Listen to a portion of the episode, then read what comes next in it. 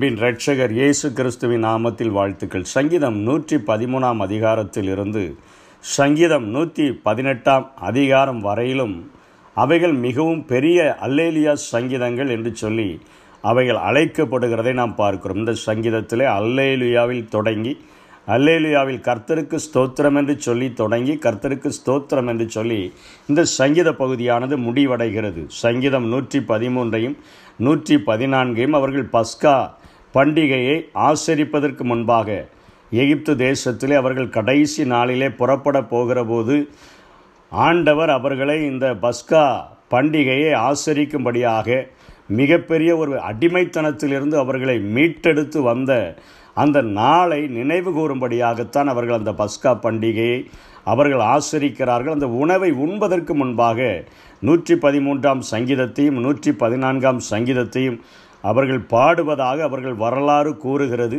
அந்த உணவை உண்ட பின்பு அவர்கள் மீதமுள்ள சங்கீதங்களை பாடுகிறதை பார்க்கிறோம். இயேசுவும் அவர் தன்னுடைய சீஷர்களோடு கூட பஸ்கா பண்டிகையை ஆசரித்த பொழுது இப்படிப்பட்ட ஒரு முறைமையை அவர் ஸ்தோத்திர பாட்டை பாடின பின்பு மத்திய இருபத்தி ஆறாம் அதிகாரம் முப்பதாம் வசனத்திலே சொல்லப்பட்டிருக்கிற இறுதி பஸ்காவை ஆசரித்த பின்பு இதே முறைமையை தான் அவர் கடைபிடித்ததாக நாம் வேதத்திலே பார்க்கிறோம். அவர்களுடைய வாழ்விலே மிகப்பெரிய அடிமைத்தனமாகிய எகிப்திலிருந்து ஏனென்று சொன்னால் அவர்கள் பெருமூச்சு விட்டழுத அந்த நாட்களிலே எங்களுடைய வாழ்க்கை எங்களுக்கு பிறக்க குழந்தைகளினுடைய வாழ்க்கை எங்கள் சந்ததிகளின் வாழ்க்கை கடைசியில் இப்படித்தான் முடியுமோ என்கிற ஒரு நிலைமைக்கு அவர்கள் ஆளோட்டிகளின் நிமித்தம் பெருமூச்சு விட்டழுத அந்த நாட்களிலே. ஆண்டவர் அவருடைய மகிமையை குறித்து அழகாக அவர்கள் சொல்லுகிறார்கள். உன்னதங்களில் வாசம் பண்ணுகிற நம்முடைய தேவனாகிய கர்த்தருக்கு சமமானவன் யார்? அவர் வானத்திலும் பூமியிலும் உள்ளவைகளை பார்க்கும்படி தம்மை தாழ்த்துகிறார். வானத்திற்கும் மேலாக உன்னதங்களில் சிங்காசனத்தை அதாவது பரலோகத்தில் சிங்காசனத்தை அமைத்து வீற்றிருக்கிற எங்கள் தேவனானவர் வானங்களையும் பூமியையும் பார்க்கும்படியாக அவர் தம்மை தாழ்த்தும் பொழுது நாங்கள் அவருடைய கண்களில் பட்டபடியினாலே அவர் சிறியவனை புழுதியிலிருந்து தூக்கி விடுகிறார் எளியவனை குப்பையிலிருந்து உயர்த்துகிறார் என்று சொல்கிறார்கள் பூமியை பார்க்கும் பொழுது எங்களுடைய பெருமூச்சை கேட்டு நான் இறங்கி வந்தேன் என்று சொன்னாரே என்று சொல்லி அந்த பஸ்கா பண்டிகையை ஆசரிப்பதற்கு முன்பாக அப்படிப்பட்ட தேவனுடைய ஆழமான அன்பை நினைவு கூர்ந்தவர்களாக அவர் இறங்கி வந்த மாத்திரத்திலே எல்லா ஜாதிகளிலும் மேலும் உயர்ந்த ஆண்டவர் என்பதை நாங்கள் கண்டுகொண்டோம்.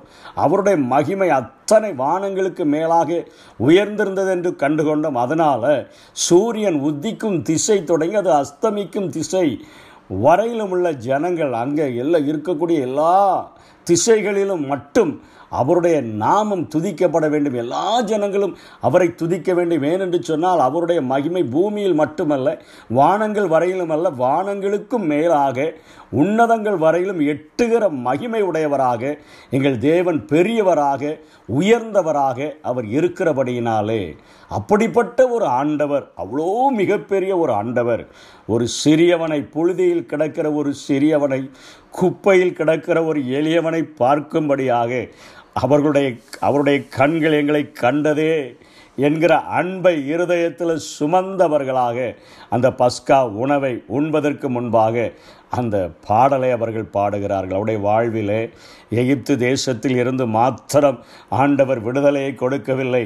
அதற்கு முன்பாக யோசேப்பினுடைய வாழ்வை சிறையில் இருந்த ஒரு மனிதனுடைய வாழ்வை உயர்த்தி ஆண்டவர் அங்கே பார்வோனுக்கும் தகப்பனாக உட்கார வைக்கிறதையும் உயிருக்கு பயந்து ஓடின ஒரு மோசையை ஆண்டவர் கொண்டு வந்து ஆட்டு மந்தையைப் போல நடத்தும்படியாக ஒரு மெய்ப்பனாக உருவாக்கினதையும் கழுதை மேய்த்த ஒரு சவுளை ஆண்டவர் தெரிந்து கொண்டு ஒரு ராஜாவாக மாற்றினதையும் ஒரு ஆடுகளின் பின்பாக இருந்த தாவிதை கொண்டு வந்து ஆண்டவர் மிகப்பெரிய ஒரு பொற்கால ஆட்சியை தருகிற அரசனாக மாற்றினார் என்று சொல்லியும் ஒரு மோவாப்பிய பெண்மணியாகிய ரூத்துவுக்கு எந்த ஒரு வம்சமும் அவருடைய எந்த ஒரு வாரிசும் இல்லாத நிலைமையில் இருந்து அவளுக்கு ஒரு வாழ்க்கையை ஏற்படுத்தி கொடுத்து அவளுடைய வாழ்க்கையை ஆசீர்வதித்த எங்கள் ஆண்டவர்.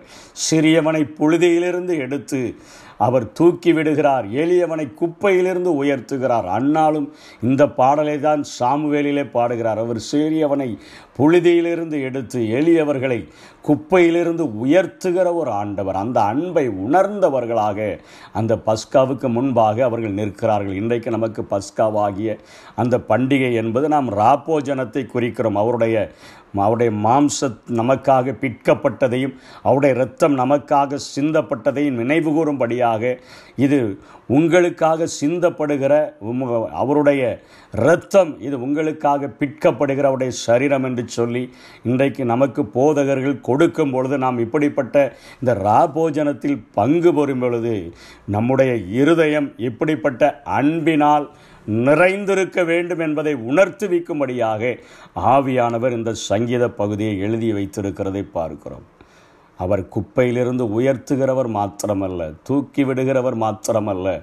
அவனை பிரபுக்களோடும் தமது ஜனத்தின் அதிபதிகளோடும் கூட அவர் உட்கார பண்ணுகிறார். மலடியை சந்தோஷமான பிள்ளை தாட்சியாக்கி அண்ணாளுடைய வாழ்க்கையில் சாராளுடைய வாழ்க்கையில் இன்னும் அநேகருடைய வாழ்விலே அவர்களை பிள்ளை வீட்டிலே குடியிருக்க பண்ணுகிறார்.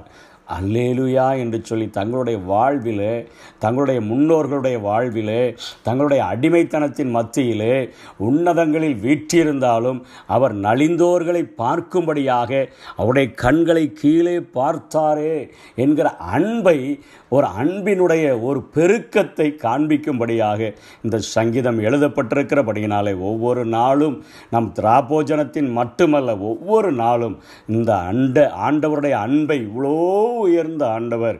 என்னையும் நினைத்திருப்பதற்கு நான் எம்மாத்திரம் என்கிறதை நினைத்தாலே போதும். நம்முடைய உள்ளங்களிலே நாம் அத்தனை துதிகளை ஏறெடுக்க முடியும். ஆண்டவரை வாழ்நாளெல்லாம் உயர்த்த முடியும். அப்படிப்பட்ட கிருபைகளை தேவன் நமக்கு தந்தருள்வாராக. ஆமே உன்னதத்தில் நீ வாழ்ந்தாலும் நலிந்தோரை கண்ணோக்கி பார்க்கின்றீ துன்பத்தின் நடுவே நடந்தாலும் துரிதமாய் என்னை உயிர்ப்பிக்கின்றீ துன்பத்தின் நடுவே நடந்தாலும் துரிதமாய் என்னை உயிர்ப்பிக்கின்றீ